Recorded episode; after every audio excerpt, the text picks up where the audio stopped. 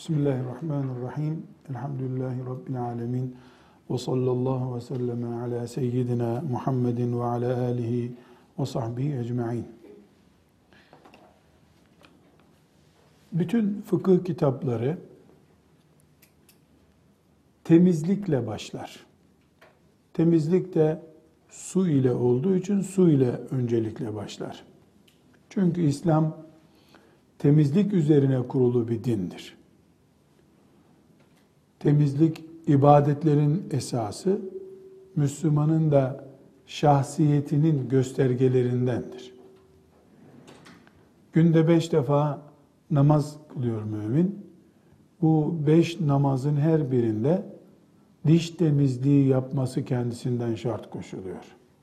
Sadece bu noktadan bile alsak, yani ağız kokusunu dahi esas alarak yola çıksak, dinimizin temizliği nerelerde tuttuğuna dair ciddi bir ölçü yakalamış oluruz.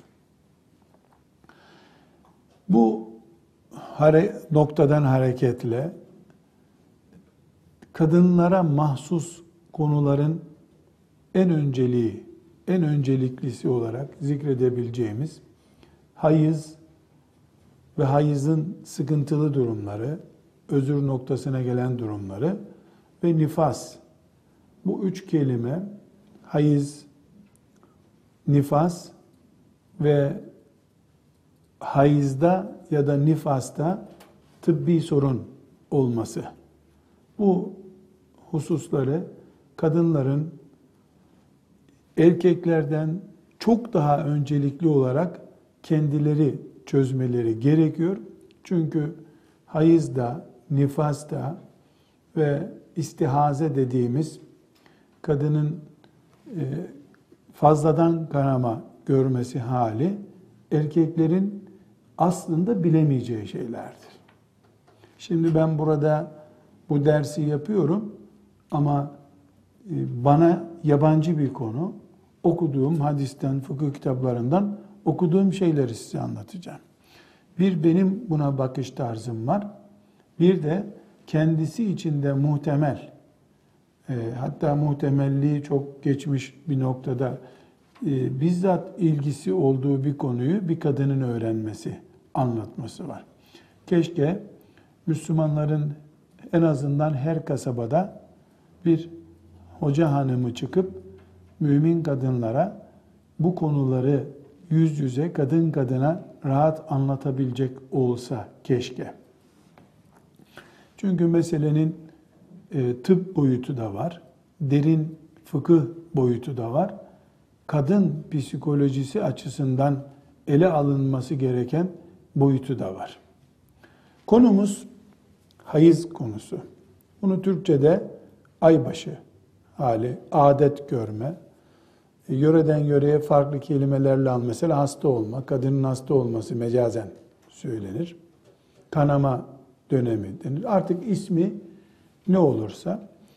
E, ikinci olarak da nifas dedik. Nifas kadının lohusalık hali. Yani çocuk doğumundan sonra kanamalı geçirdiği en çok 40 gün olabilecek olan dönem.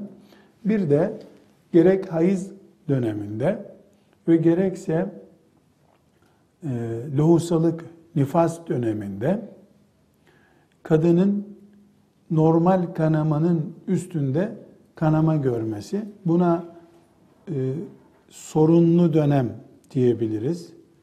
E, veya fıkıhtaki deyimiyle istihaza diyebiliriz. E, ya da tıbbi bir ifade olarak e, özür dönemi diyebiliriz. Hangi dönem bu üçüncü dönem? Gerek aybaşı kanamasından sonra, e, gerek lohusalık kanamasından, nifastan sonra doğal olmayan kanamaların devam etmesi. Bu üç başlıkta kadının e, ciddi bir şekilde bilmesi gereken fıkıh konularını ihtiva ediyor. Az önce de belirttiğim gibi hiçbir şekilde erkeklerle ilgili bir konu değil. İnsanoğlu yaratıldığından beri değil, bundan sonra da değil. Ama bir erkek peygamberden aleyhissalatü vesselam. Bunlar öğrenildi. Erkek sahabilerin de içinde bulunduğu bilgi kanallarıyla bize ulaştı. Bir erkek olan Ebu Hanife'den, Ebu Yusuf'tan bu bilgilerin derli toplu, ayrıntılı şekli öğrenildi. Biz de bugün bu şekilde öğrenmeye devam ediyoruz ama emelimiz, umudumuzu da özellikle vurguluyorum. Keşke her kasabada en azından her ilçede kadınlarımızın e, gidip önünde oturup e, kendileri ve e, küçük aybaşı yeni olacak çocuklarını bu bilgiyle donatacak masallardan, menkıbelerden hareket etmeyip temel fıkıh bilgilerinden hareket ederek eğitecek hoca hanımlar keşke bulunsa. Keşke diyorum. İnşallah bu boşluğu doldurmayı Allah size nasip eder. E, sizden sonraki talebelerinize nasip eder. Ama e, siz de müşahede ediyorsunuz, görüyorsunuz. E, çok zor bir dönemden geçiyoruz. Bunun nedeni de nedir? Bunlar dinin ortaya koyduğu hükümlerdir. Din yüzeysel olarak ele alındığından zamanımızda yani işte Ramazan Müslümanlığı, Hac Müslümanlığı ve benzeri mevsimlik Müslümanlık yaygın olarak toplumu istila ettiğinden böyle ince meselelere kimsenin vakti olmuyor. Ama her ilkin bir başlangıcı olacak. Her e, büyük şey zamanında bir çekirdek olarak ortaya çıkıyor. İnşallah bu çekirdek siz olursunuz. Allah'ın e, lütfu ve keremiyle ümmetin kızlarını, kadınlarını e, şeriata göre e, temiz tutma ölçülerini e, geliştirmeyi, yaymayı Allah size nasip eder diye dua ediyorum. Burada kadınlara mahsus fıkıh konularını ele alıyoruz. Her konuyu inşallah kadının gözüyle ele alacağız. Yani kadının gözüyle derken kadını ilgilendiren boyutuyla namazı da öyle ele alacağız. Haccı da öyle ele alacağız. E, dolayısıyla kadının gözüyle hayız ve nifasa bakınca bir konu daha gündeme gelmesi gerekiyor. Burada onu da ele almamız şart. Bu konuda kadından doğal ifrazatın hükümlerini ya da doğal ifrazattan kaynaklanan farklılığı ele alacağız. Doğal ifrazatla yani kadının kadınlık organından e, gelen e, bir tür e, tükürük bezi gibi bezlerden kaynaklanan terlemeye benzer fazladan erkeklerde de olmayan ve bu aybaşı lohusalık haliyle de ilgisi olmayan ama sürekli terleme gibi ortaya çıkan sıvı akıntısını da kadınla ilgili bir konu olarak ele almamız gerekiyor. Şimdi tekrar e, girişi toparlayacak olursak, e, kadından e, erkekten farklı olarak e, çıkan e, sıvıların oluşturduğu fıkıh konusunu konuşuyoruz dedik. Bunları şöyle başlıklandırabiliriz. Birincisi hayız ve nifas hali. Hayız, daha sonra ayrıntısına gireceğiz. Her kadının farklı e, şekilde, farklı zamanlarda ifrazat yaptığı yani dışarı at. İfrazat demek dışarı atmak demek. Kadından e, organından dışarı çıkan sıvı kan sıvısı nedeniyle ortaya çıkan hüküm. Bu e, birincisi hayız ve nifastır dedik. Hayızla nifas sık sık beraber anılacaklar. Temel bir prensibi kırmızı kalemle not edebilirsiniz. Fıkıh bilgisi açısından hayız için ne konuşuluyorsa nifas için yani lohusalık için de aynı hükümler geçerlidir. Tek bir konu hayızla nifas arasında süre bakımından, başlama ve bitme süresi bakımından farklılık var. Bunun dışında hayız için ne öğrendiyseniz aynı şeyleri nifas için de biliyor, kabul edebilirsiniz. Bu temel bir prensip olarak e, bir kenarda bulunsun. Yani biz burada e, dakikalarca, saatlerce hayız konuşsak, kalın bir dosya olursa sonra hiç nifastan bir şey konuşmasak. Üç gün sonra ben sizi imtihan edeceğim, nifasla ilgili bilgilerinizi desem, e, bana bu konuyu okumamıştık dememelisiniz. Çünkü nifasın başlama süresiyle bitme süresi işte en çok 40 gündür diye bir kelime ilave ettikten sonra bütün bu bilgiler hayız için de geçerli. Ya da hayız için geçerli olan bütün bilgiler nifas için de geçerli e, diyebileceğinizden dolayı netice olarak hayızla nifas aynı hükümleri ihtiva ediyor. Bunu kırmızı kalemle bir kenara yazmış olun. İkinci konu kadın ifrazatları açısından ele alacağımız ikinci konu e, istihaze. İstihaze e, gerek aybaşı ve gerekse lohusalık dönemindeki kanamanın sınırı aşarak devam etmesine deniyor. Bu sınır zaman açımı, zaman açısından e, sınır aşımıdır. Yoksa mesela normalde bir kadın her aybaşı döneminde toplam olarak işte bir çay bardağı kadar kan atıyor normalde. Bu da hemen hemen en çok 80 miligrama tesadüf ediyormuş. Mililitreye tesadüf ediyormuş. Yani bir çay bardağından fazla olmuyor kadının kanaması. Sınırı aşma deyince bu mesela bir su bardağı kadar oldu onu kastetmiyoruz. Ee, işte kadın 6 gün kanama oluyordu, 9 güne çıktı, 14 güne çıktı bunu konuşacağız. İstihaze başlığını yeni bir başlık olarak açacağız. Çok ciddi bir şekilde ele almamız gerekecek. Çok yüksek oranda bir kadın sorunudur bu. Bunu halledeceğimizi konuşuyoruz. Üçüncü olarak da e, neyin üçüncüsü?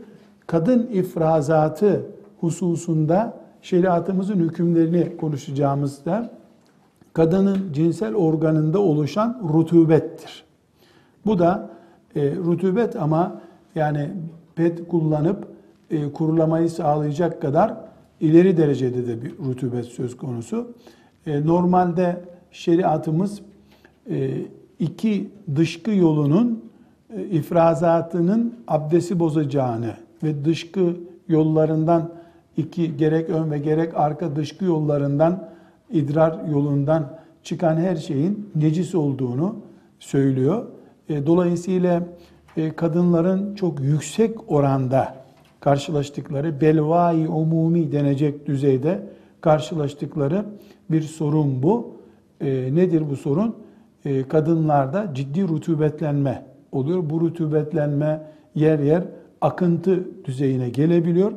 Bunun hem abdest açısından hem necaset açısından bilinmesi gerekiyor. Onu ele alacağız. Şimdi burada bir kavram kullandım. E, bu kavramı e, yine dipnot olarak ele alacaksınız. Bu esasen usulü fıkıh ile ilgili bir konudur. Dedik ki e, bu rutubetlenme kadınlarda belvai umumidir. Belvai umumi yani artık e, toplumu veya bütün bir kitleyi kuşatan temel sorunlardan biri anlamında özel bir kavramdır. E, mesela fıkıh kitaplarındaki örneği çamur namazı bozar mı? Yolda yürürken camiye gidenin e, paçalarında çamur var. Çamur kirli. E, belki yollar temiz değil, elbette temiz değil. Dolayısıyla namaz kılamaz mı? Denir ki camiye giderken çamurlanmamak mümkün değil. Bu belvai umumidir. Yani temel bir sorundur. Bunu istisna etmek gerekir denir. Mesela tavuklar e, pislik yerler. Pislikte karıştırırlar daha doğrusu. E, dolayısıyla onun yumurtasında da pislik olur muhakkak. E, yumurta yemeyelim mi? Hayır. Bu bütün tavuk cinsi için geçerli bir kuraldır. Bu yüzden e, tavuğun yumurtasını yemeyelim denmez. Ama ne yaparız? Tavuğu yiyeceğimiz zaman 3 gün onu hapsederiz, 5 gün hapsederiz ne kadarsa temizlenme süresi. İç organları temizlenince keseriz tavuğu deriz. Belvai umumi bir dipnot olarak açıkladım burada. Ee, kadınların e, o organlarındaki rutubetlenme, bazen sıvı e, akıtmaya varacak düzeydeki rutubetlenme bir belvai umumi durumundadır. Kadınların bu konuda e, buluğ çağından sonraki dönem, ilk ay başından sonraki dönemde bunu önlemeleri, bekarken de, evliyken de mümkün olmayacağından dolayı buna dair özel hükümler konuştuk. Kadınlar açısından hayız ve nifası konuşmaya devam ediyoruz. Ee, dördüncü başlık kadın ifrazatlarını konuşacağız. Ee, erkek için de geçerli bir kelime bu. Kadından meni, mezi ve vedi dediğimiz üç cinsellikten kaynaklanan tıbbi bir hastalık yoksa cinsellikten kaynaklanan ifrazat vardır. Meni vardır, mezi vardır, vedi vardır. Bunların hükümlerini e, konuşacağız. Kadınlar için ta ashab-ı kiram döneminden itibaren beşinci bir başlık olarak açıyorum bunu. E, yani ashab-ı kiramın kadınlarından gelen rivayetlerden anlıyoruz. Belli bir sorun olarak bulanıklık ve sarılık sorunu vardır. Yani e, gerek aybaşı döneminde gerekse aybaşından önce veya aybaşı döneminden sonra aynı şey lohusalık içinde geçerli tabi onu baştan vurguladım. Lohusalıkta her şey ay başındaki gibi dedik. E, bulanık e, kan gelmesi ya da bulanık e, sıvı gelmesi diyelim kan desek zaten kan olacak. Bunun aybaşı döneminde gelmesi veya ay başından sonra gelmesi mesela aybaşı döneminde işte 7 gün aybaşı olan bir kadının 3. gününde veya 5. gününde bulanıklık işte geliyor. Bu bulanıklık bazen sarılık olarak sarı bir renkte geliyor, irin gibi geliyor. Her kadının yapısına göre e, farklı olabilir. Çok e, derin ayrıntıya ancak tıbbi bir tahlille girilebilir. Bu hususta ki hükümleri bileceğiz. E, ilke olarak diyeceğiz ki aybaşı dönemi veya lohusalığın sürdüğü dönem içerisinde gelen bulanık ve e, sarımsı e, akıntıların bir değeri yoktur. Ne değeri yoktur? Aybaşı devam ediyor çünkü. Aybaşının günü yedi günse mesela o yedi günde gelen e, kanama aybaşını oluşturuyor. Kanama içindeki diğer renklerin aybaşına bir etkisi yoktur. Aybaşı bittikten sonra yedin gün aybaşı bitti. E, gusül abdesti, aybaşının nasıl biteceğine dair de ayrıntıya gireceğiz inşallah. Aybaşı bitti. Ondan sonra üç gün sonra bulanıklık veya sarılık e, denebilecek akıntı oldu. Bu da yok hükmündedir. Doktorla ilgili bir konudur. Din açısından bir bağlayıcılığı yoktur.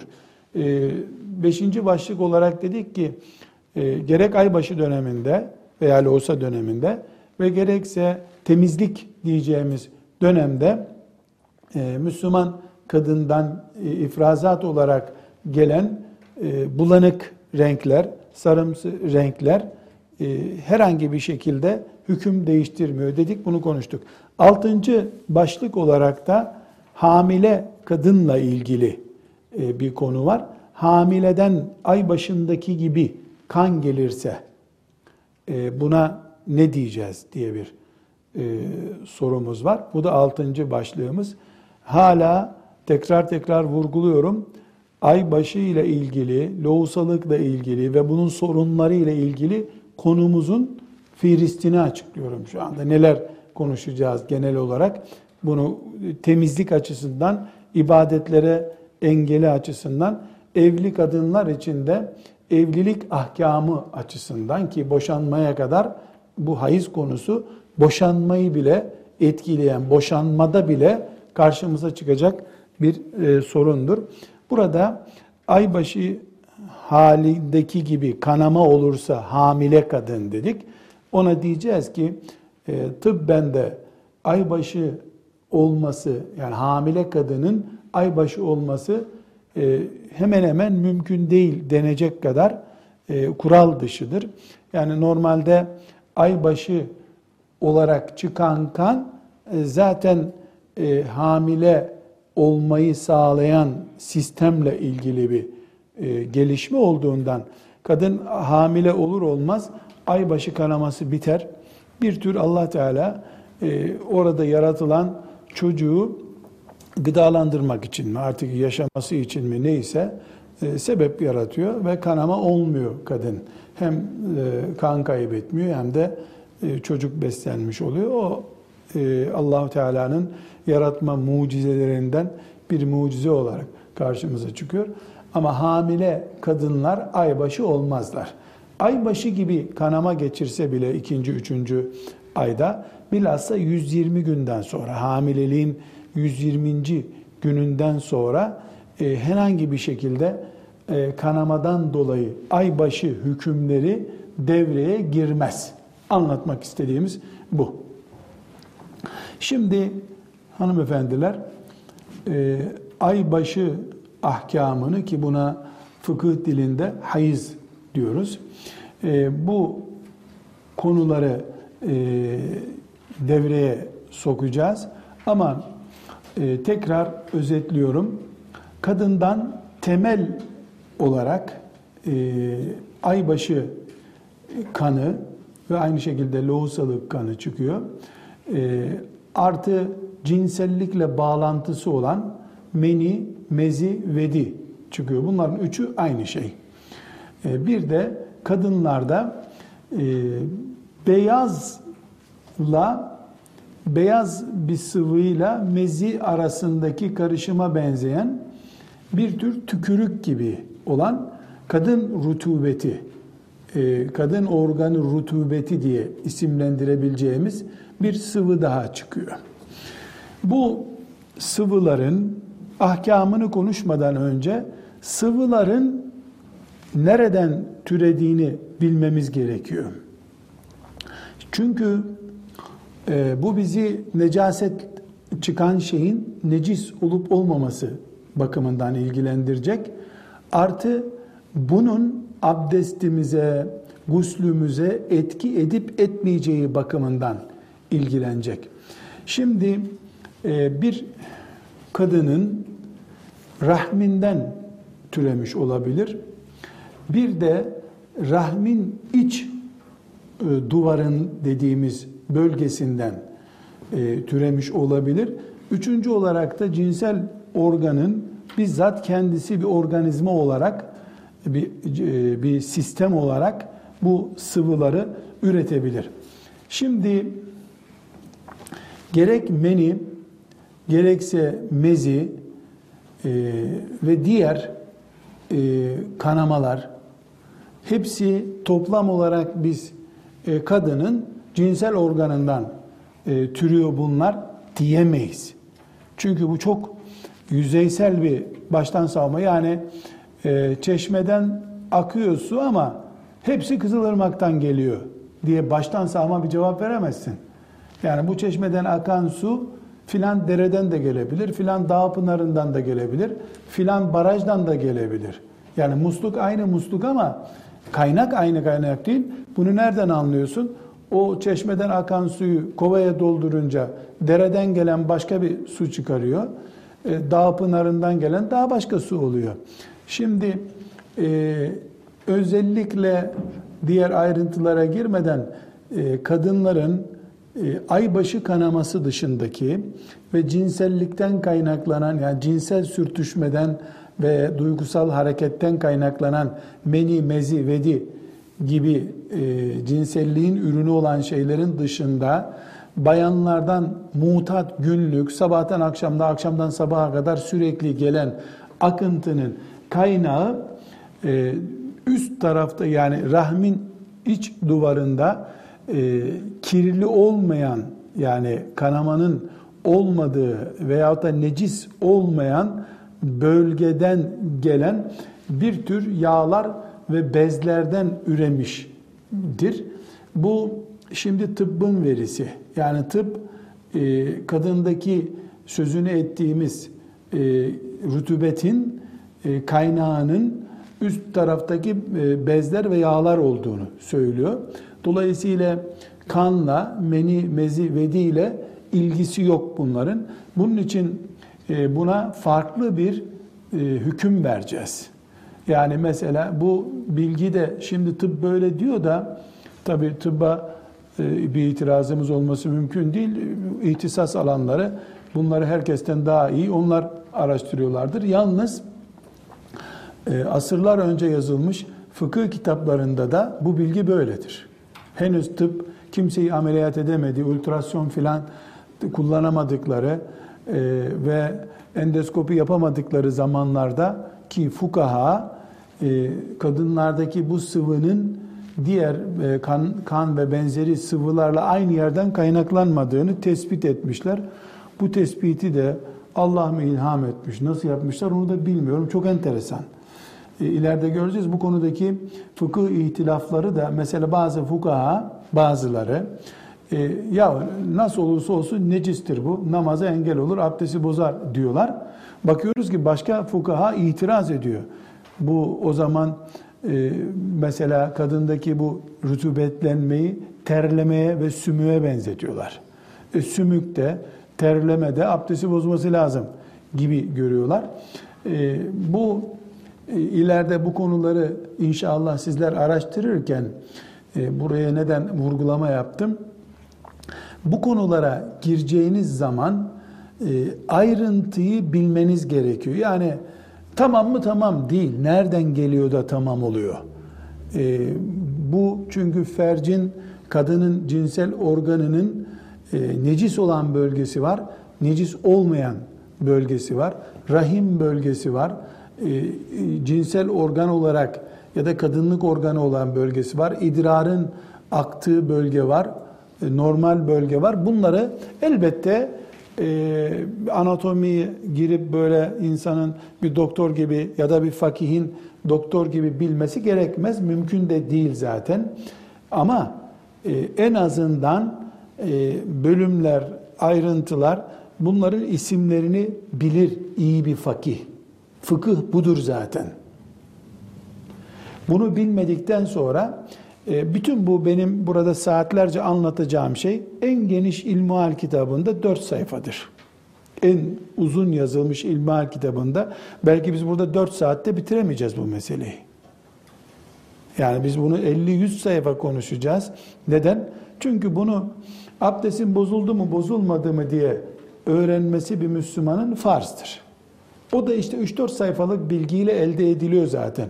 Ama bunu nesillere taşıyacak fıkıh derinliğine sahip birisinin 3-4 dakikada başından savması yeterli bir farz olmaz. Onun o derinliğe girmesi farz olur o zaman. Bunu da bu şekilde açıklamış olalım.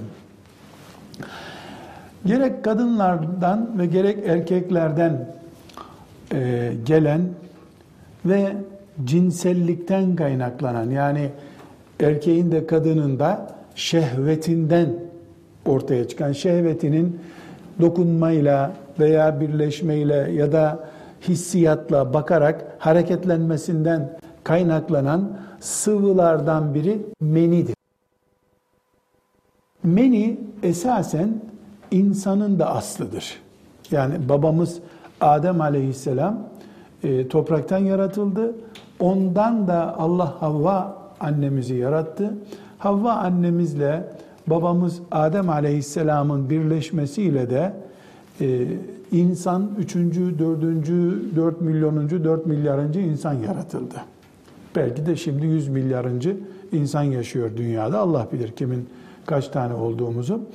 Bu e, Havva ile annemizin, Havva annemizle Adem babamızın birleşmesinde e, ortaya çıkan hem erkeğin hem kadının birleşmiş menisinden üçüncü insan yaratıldı. Yani meni e, konuşulurken e, biz bir hakikati bilmemiz lazım. Meni biz demekiz. İnsan demektir. Meni ile ilgili hükümlerden konuşmadan önce bu hakikatin zihnimizde olması lazım. kural şudur. Bir, erkek olsun, kadın olsun meni organdan çıktığı an gusül mecburidir artık. Ne sebeple olursa olsun yani nasıl olursa olsun ilke olarak bunu bileceğiz. Meni guslün sebebidir. Ya da guslün sebeplerinin biridir diyelim. Çünkü sadece meni değil guslü gerektiren şey. Ee, dolayısıyla meni cinsel organdan erkekte de kadında da cinsel organdan çıkıyor. Organlardan, e, cinsel organdan veya e, dışkı yolundan çıkan şeyler kesinlikle abdest ve gusül açısından ele alınır. Bir de necis olup olmamaları açısından ele alınır. Meni başlığında dedik ki meni çıktı mı gusül sebebidir bu. Temiz olup olmadığına gelince yani meni necis midir? Meselesine gelince bir defa meninin genelde insan çamaşırında veya insan bedeninde bulunacağını düşünüyoruz. Yoksa meninin e, insanın üzerinde olmayan bir yerde bulunması bir sorun değil. Sorun insan üzerinde bulunduğu zaman yani namaz kılan bir Müslümanın üzerinde bulunduğu zaman e, bu işte e, necaset için e, müsaade edilecek kadar bir bölüm var. Nedir o bölüm? Herkesin avucunun içi kadar, aya dediğimiz şu bölge kadar olan kısım yaklaşık olarak herhalde bir üç santimetre küp falan gibi bir şey olur zannediyorum veya dört herkesin kendi eli kadar. Yani düştüğü bölge sıvı olduğu zaman bu bölge kadar e, bir yer kirletince namaza engel kabul ediyoruz bunu. Meni e, eğer necisse ki necasetini konuşacağız. Bunun temizlenmesi lazım. Sadece gusletmek yeterli değil. Bulunduğu yerin temizlenmesi lazım ki namaza engel olmasın. Bu beden de olabilir, çamaşır da olabilir. Çünkü insanın üzerindeki çamaşırı bedeni gibidir. Namaza engeldir. Sadece meniye ait bir hüküm olarak söyleyelim. Meniyi bazı fakihler necis görmemişlerdir. Bununla ilgili ellerinde hadis delil de var. Ve bir de insan kendisi necis değildir. İnsanın aslı olan meni de necis olmaz gibi bir kuralları da var. Kısmı azamına göre fukahanın ki bizim en baştan beri tabi olduğumuz ve fıkıhta ilki olarak aşmamayı prensip edindiğimiz Hanefi mezhebinde ölçü meninin necis olduğudur. İdrar gibidir. Yani mezi, meni, idrar, sidik bunlar hepsi necis şeylerdir. Fakat üç önemli temizleme kuralı var. Birincisi meni gerek bedende ve gerekse çamaşırda bulunduğu zaman kadın erkek ayrımı yok. Bu konuda kadın da erkek de aynı. Yıkanarak temizlenir. Meni bir nedenle gecikme olup da kurursa bedende de çamaşırda da olabilir bu. Kuruduğu zaman hamur yoğurmuş bir kadının elindeki hamur kırıntılarının kuruduğu gibi kurur. Tıpkı hamur kuruntusu, kurumuşu gibi olur. O hamur kuruntusunu böyle tırnağıyla ya da bezin üzerinde ufaladığı zaman, ovaladığı zaman dökülüyor hamur. Meni de bu şekilde dökülür.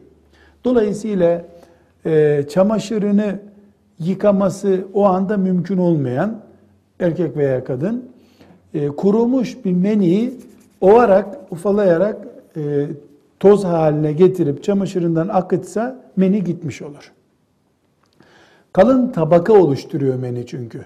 O tabaka gittikten sonra meninin orada izinin, renginin kalması temizliğe engel değildir.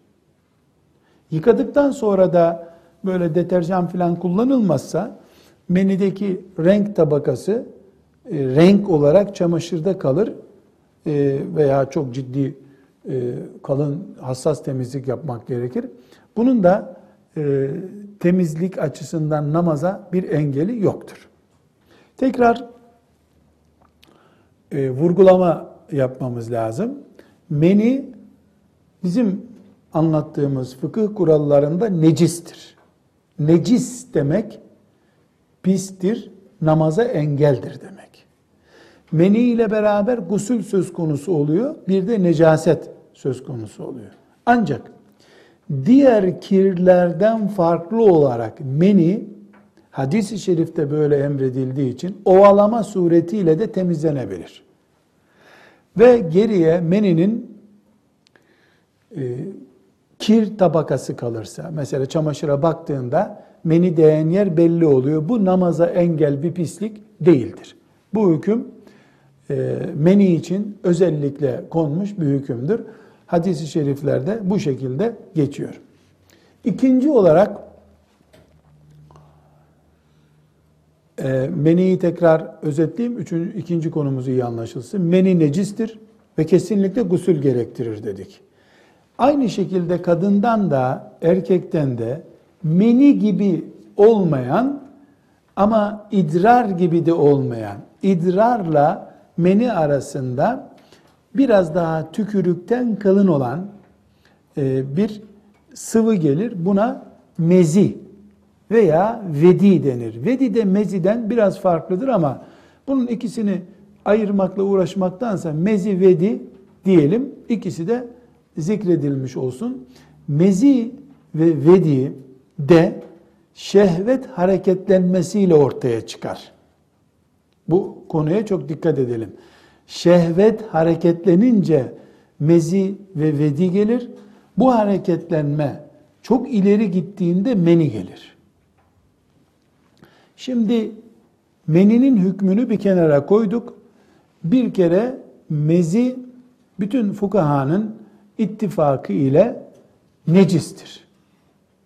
Çamaşıra değdiği zaman mezi veya vedi çamaşırın yıkanması gerekir. Başka türlü temiz olmaz. Yani mezi e, menideki gibi ovalanmaz çünkü tabaka değildir mezi. Menide tabaka vardır. Tabakayı giderdin mi pislik gitmiş oluyor. Ama mezi idrar, idrara daha yakındır. İdrar gibidir. E, idrar gibi de yıkanması gerekir. Bu meniden farkı. Meniden bir farkı daha var. O da e, mezi ve vedi gusül gerektirmez. Ne kadar çok olursa olsun. O sadece abdesti bozar. Mezi ve vedi arasındaki farkı da e, söyledik. Hemen hemen yok denecek kadar bir farktır. Ama meni ile vezi ve mezi ve vedi arasındaki farka gelince meni e, sadece anlaşılsın diye benzetmeye çalışayım. Meni bir tür yumurta beyazı gibidir. Yani o kıvamdadır. Kalınlık olarak, renk olarak kadınlarda daha koyu sarıya doğru meyillidir. Erkeklerde beyaza daha yakın meyilli olur. Ee, ve kesinlikle e, gusül gerektirir. Mezide gusül gerekmez. Abdest bozulur. Abdest bozulunca da tekrar abdest alınır ve mezinin kirlettiği çamaşır temizlenir. Mezi akıntısı devam ederken de abdestin bir anlamı yok şüphesiz. Mezinin önce sonlandırılması e, veya akıntısının bir yolla engellenmesi gerekir ki temiz olsun. E, bu mezi konusunda e, konumuzun birinci derecede bağlantısı olan bir konu değil ama bilmemizde fayda var. Mezi pek elde olmadan da ortaya çıkabilen bir sorundur. Hz. Ali radıyallahu anh Efendimiz'e böyle bir soru sordurtmuş. Yani çok mezi ile karşılaşıyorum gibi hatta utanıp kendisi de soramadığı da rivayet ediliyor. Başkasına sordurtmuş. Ee, bu demek ki sahabe de olsa bir insan, Ali gibi Allah'ın arslanı birisi de olsan, e, fıtratta var olan şeyler e, sonra sen Ali'sin diye kaybolup gitmiyor. Fıtratında var işte Allah kadına erkeğe böyle bir e, yaratılış vermiş. Her biri bir imtihan ve hanım kızlar biraz önce bir vurgulama yaptım. ona bir kelime daha ilave edeyim. Dedik ki meni konuşacağımız zaman aslımız bu bizim. Erkek ve kadının menisinin birleşmesiyle insan yaratılıyor. Biz burada meni konuşurken böyle bir kimyasal madde konuşmuyoruz. Bunun bir ilavesi olarak şunu da zikredebiliriz ki biz Allah'ın yaratmasında haşa hiçbir kusur bulmayız. Bulamayız zaten. Bunu edep dışı kabul ederiz. Mesela kadınların aybaşı olmaları sıkıntı üstüne sıkıntıdır ki Kur'an-ı Kerim'de daha sonra göreceğiz. Ee, Kul huve ezen diyor. Kadınlar için bir eziyettir desen. Yani kadınların eziyeti bu hakikaten ama hikmete mugayir değil. Böyle yarattıysa Allah bundaki hikmetleri e, Allah'tan başkası bilemez. Mümin hikmete teslim olur. Üzerine düşen görevi yapar. Şimdi mesela Ali gibi bir delikanlı Peygamber aleyhisselamın gölgesinde büyümüş, ilmin kapısı, takvanın başı bir insan, Müslüman, sahabi, o bile e, ikide bir meziden şikayet ediyor. Genç olarak rahatsız oluyor. Demek ki Allah dostları olunca, iyi mümin olunca, Ali gibi bir adam olunca mesela, ilk Müslüman insansın sen. Ali gibi bir adam olunca tamam, senden mezi yok, tükürüğün akmaz, sümüğün akmaz, sen esnemezsin demiyor kimseye. Esnemezsin diye bir şey yok. Tükürüğün olmaz diye bir şey yok. Terlemezsin diye bir şey yok. İnsan insandır. Müslümanla kafir arasındaki fark, kafir hayvan gibi terledi terledi. Mendilini çıkarır siler. Müminse terlemek bir sonuç gerektiriyorsa, Allah bir terbiye koyduysa o terbiyeye uyar. Sümük için bir terbiye koyduysa ona uyar. Böylece kafirle mümin arasındaki fark olumsuz görülen şeylerde bile müminin bir kuralı var, terbiyesi var, edebi var. İşte mezi ile ilgili bir terbiyemiz var. Bu terbiye de üstelik abdestimizle, namazımızla, dinimizle alakalı. İslam namazın üstünde duruyor. Namaz taharetin üstünde duruyor. Taharet de meziyle bozuluyor. Mezinin hükmü nedir diyen birisine Müslümanlığın ta kendisidir dese yalan olmaz. Dolayısıyla biz Rabbimizin yaratmasında herhangi bir kusur, eksiklik, haşa e, bir hata bulamayız. En güzelidir, en mükemmelidir, en olması gerekendir deriz. Burada hanımefendiler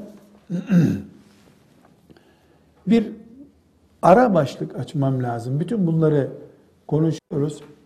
Kadın, işte aybaşı, kan vesaire konuşuyoruz. Bunlar hiçbir şekilde İslam dini açısından e, dillendiriyoruz. Hiçbir şekilde kadının beden olarak kirli, necis olduğunu göstermez. Kadın eli temizse aybaşı olduğu günde tıpkı aybaşı olmadığı günler kadar temizdir bir kadının aybaşı halinde olması, lohusa olması, tükürüğünün, terinin veya içtiği suyun artığının kirli olmasını gerektirmez. Kadın hijyenik olarak eli temiz değilse kirlidir. Yani kadın fıtratında, yaratılışında kirli olmak, oturduğu yerde kan izi bırakmak gibi bir sorunu varsa kadın kirlidir. Allah'ın yarattığı şeyden dolayı kadın kirli olmaz. Bu e, dinimiz açısından böyle. E, ilke olarak zaten cünüp de olsa mümin, erkek için cünüplük kuralı geçerli. Aynı zamanda kadın da cünüp olur, erkek de cünüp olur. Ama aybaşı ve lohusalık hali sadece kadına mahsus olduğu için kadına ait bir kelime olarak onu kullandım. Yani kadının e, aybaşı olması halinde tıpkı erkeğin cünüp olması durumundaki gibi eli, dili, tükürüğü, sümüğü, teri kirli değildir. Kirle bir alakası yoktur. Gözle görülen hijyenik bir kirlilik, pislilik varsa böyle bir iddiayı ortaya çıkar. İddia değil o zaman realite olur zaten. eli çöpe tutmuş bir kadın temizlik günlerinde de olsa hatta namaz kılarken bile pis bir şeye tutan bir kadın e, eli pis olduğu için pistir. Yani kadının fizyolojisinde var olan e, aybaşı hali, lohusalık hali şeriatımıza göre, İslam şeriatına göre asla e, bir pislik, kirlilik oluşturmaz. Aynı sofraya oturmak, aynı tabaktan yemek, içmek, bu tip şeyler e, bu lohusalıkla, aybaşıyla ilgili şeyler değildir. Bu tip dedikodular Yahudi kökenlidir. Çünkü Yahudilerin şeriatında kadın aybaşı olunca onunla aynı odada oturulmaz, aynı sofrada oturulmaz, necis hükmündedir. Yahudilere göre. Onların uyduruk e, şeriatında kural budur. Ama Allah'ın şeriatı olan İslam şeriatında aybaşı olmakla kadın hiçbir şekilde kirli hükmünde değildir. Bedeni de kirli değildir. Sümüğü de kirli değildir. Tükürüğü de kirli değildir. Teri de kirli değildir.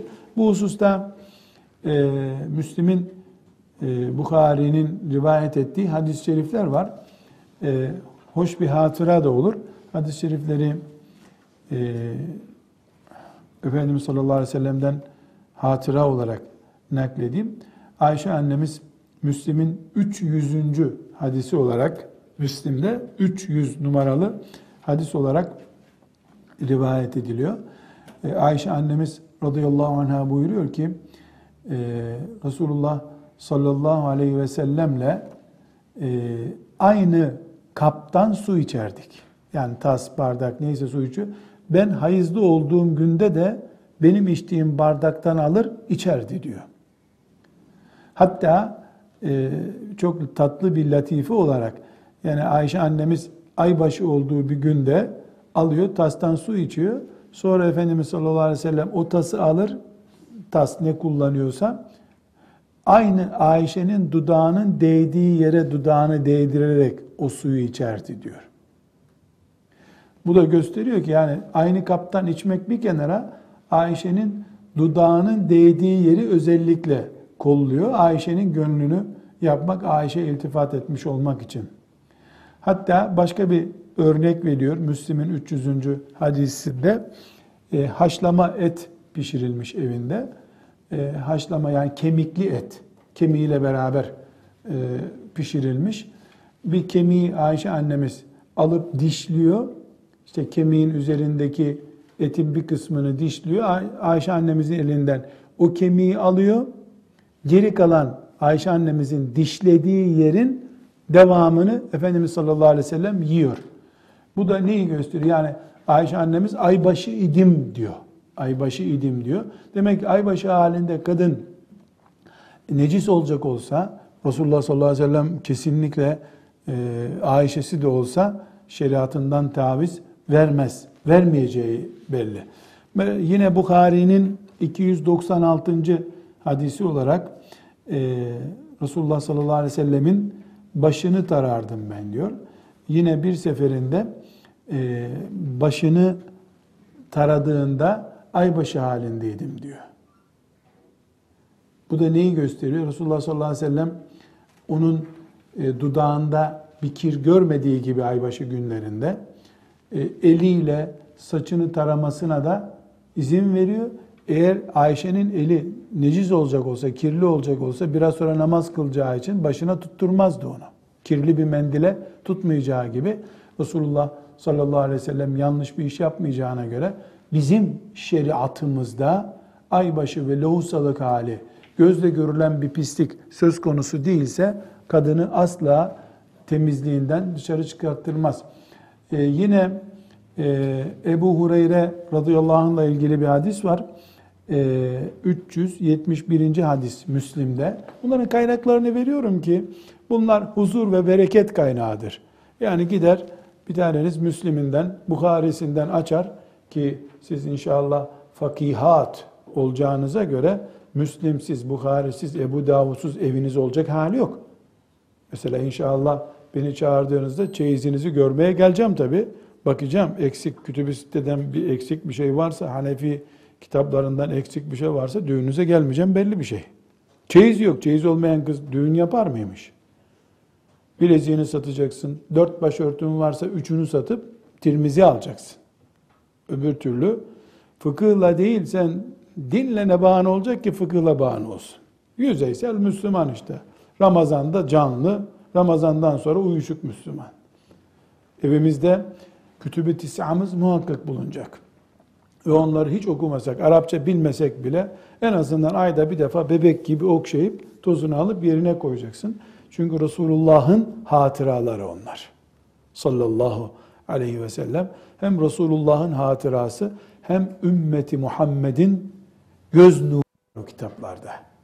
Bakmayın şimdi Yahudilerden, haamlardan eğitim görmüşlerin talebeleri onlarda kusur bulmaya başladı. Kusursuz, tertemiz göz nuru emekler var o kitaplarda. Bütün ayrıntılarıyla beraber şüphesiz tabi. Ebu Hureyre radıyallahu anh gusül abdesti almaya e, henüz vakit bulamamış. Cünüp e, Resulullah sallallahu aleyhi ve sellemle karşılaşıyor.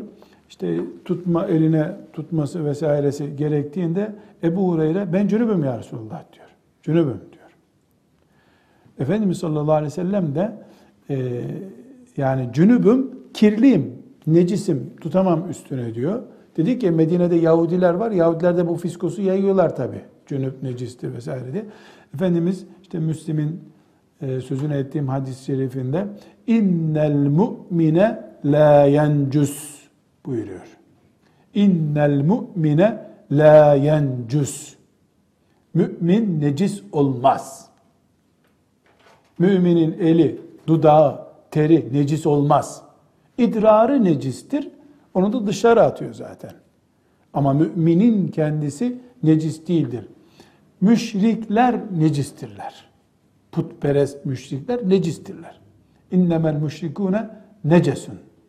Onlar pisliktirler. Mümin temizdir. İmanı mümini temizlemiştir diye aleyhissalatü vesselam Efendimiz ikaz ediyor. İnnel mu'mine la yencüs. Yine bir defasında mescidin Efendimiz Aleyhisselam'ın evi e, mescidin kenarındaydı biliyorsunuz. Oradan bir şey alınması gerektiğinde tereddüt ediyor hanımı. Oradan onu al diyor. Sen pis değilsin diyor. Mescide girmesi yasak kadının. Biraz sonra göreceğiz aybaşı olduğunda. Ama mecliste meclisin mescidin halısına tutması haram değil. Mescidin kapısına tutması haram değil. Çünkü necis değil. Mümin necis olmaz.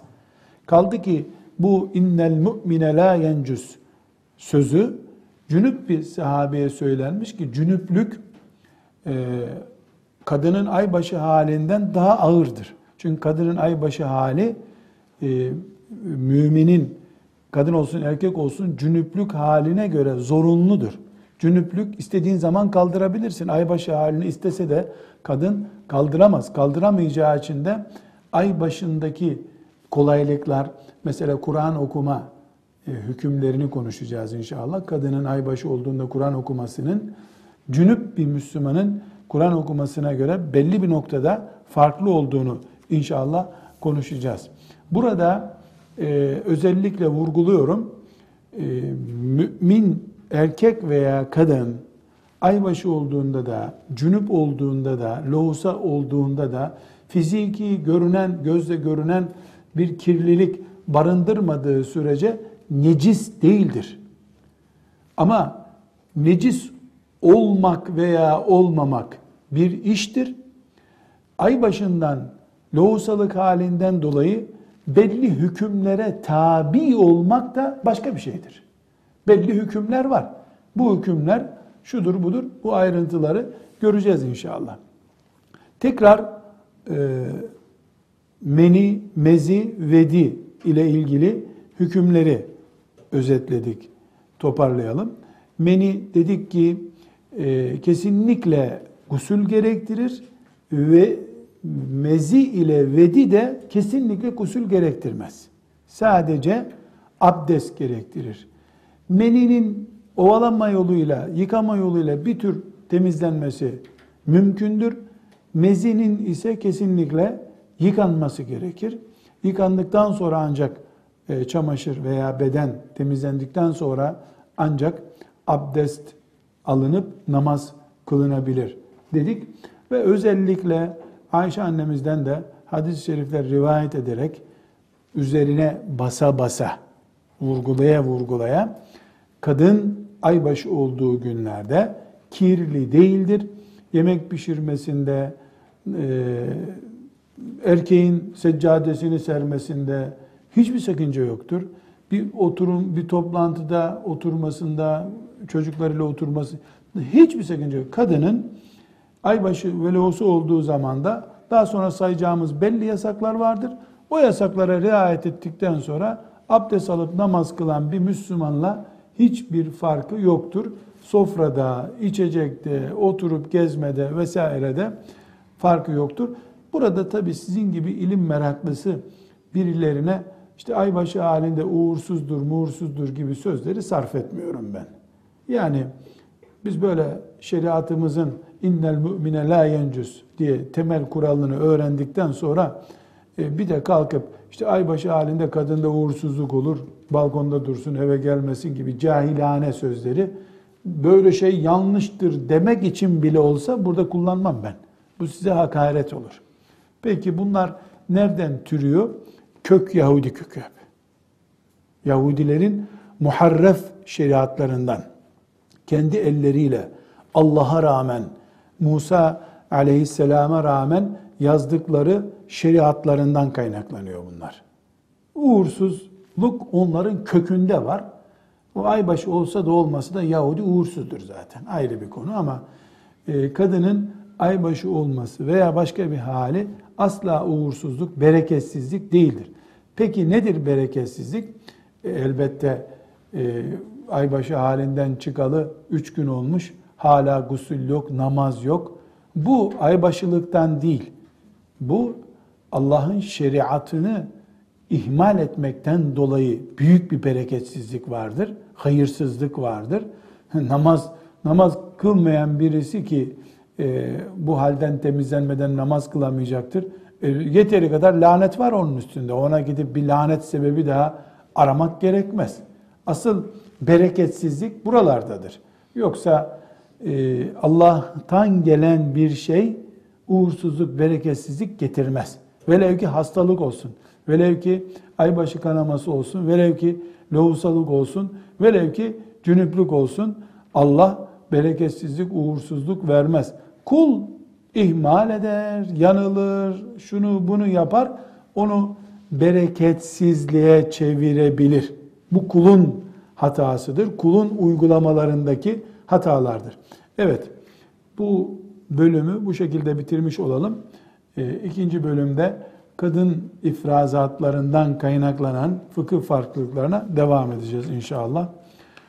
Velhamdülillahi Rabbil Alemin.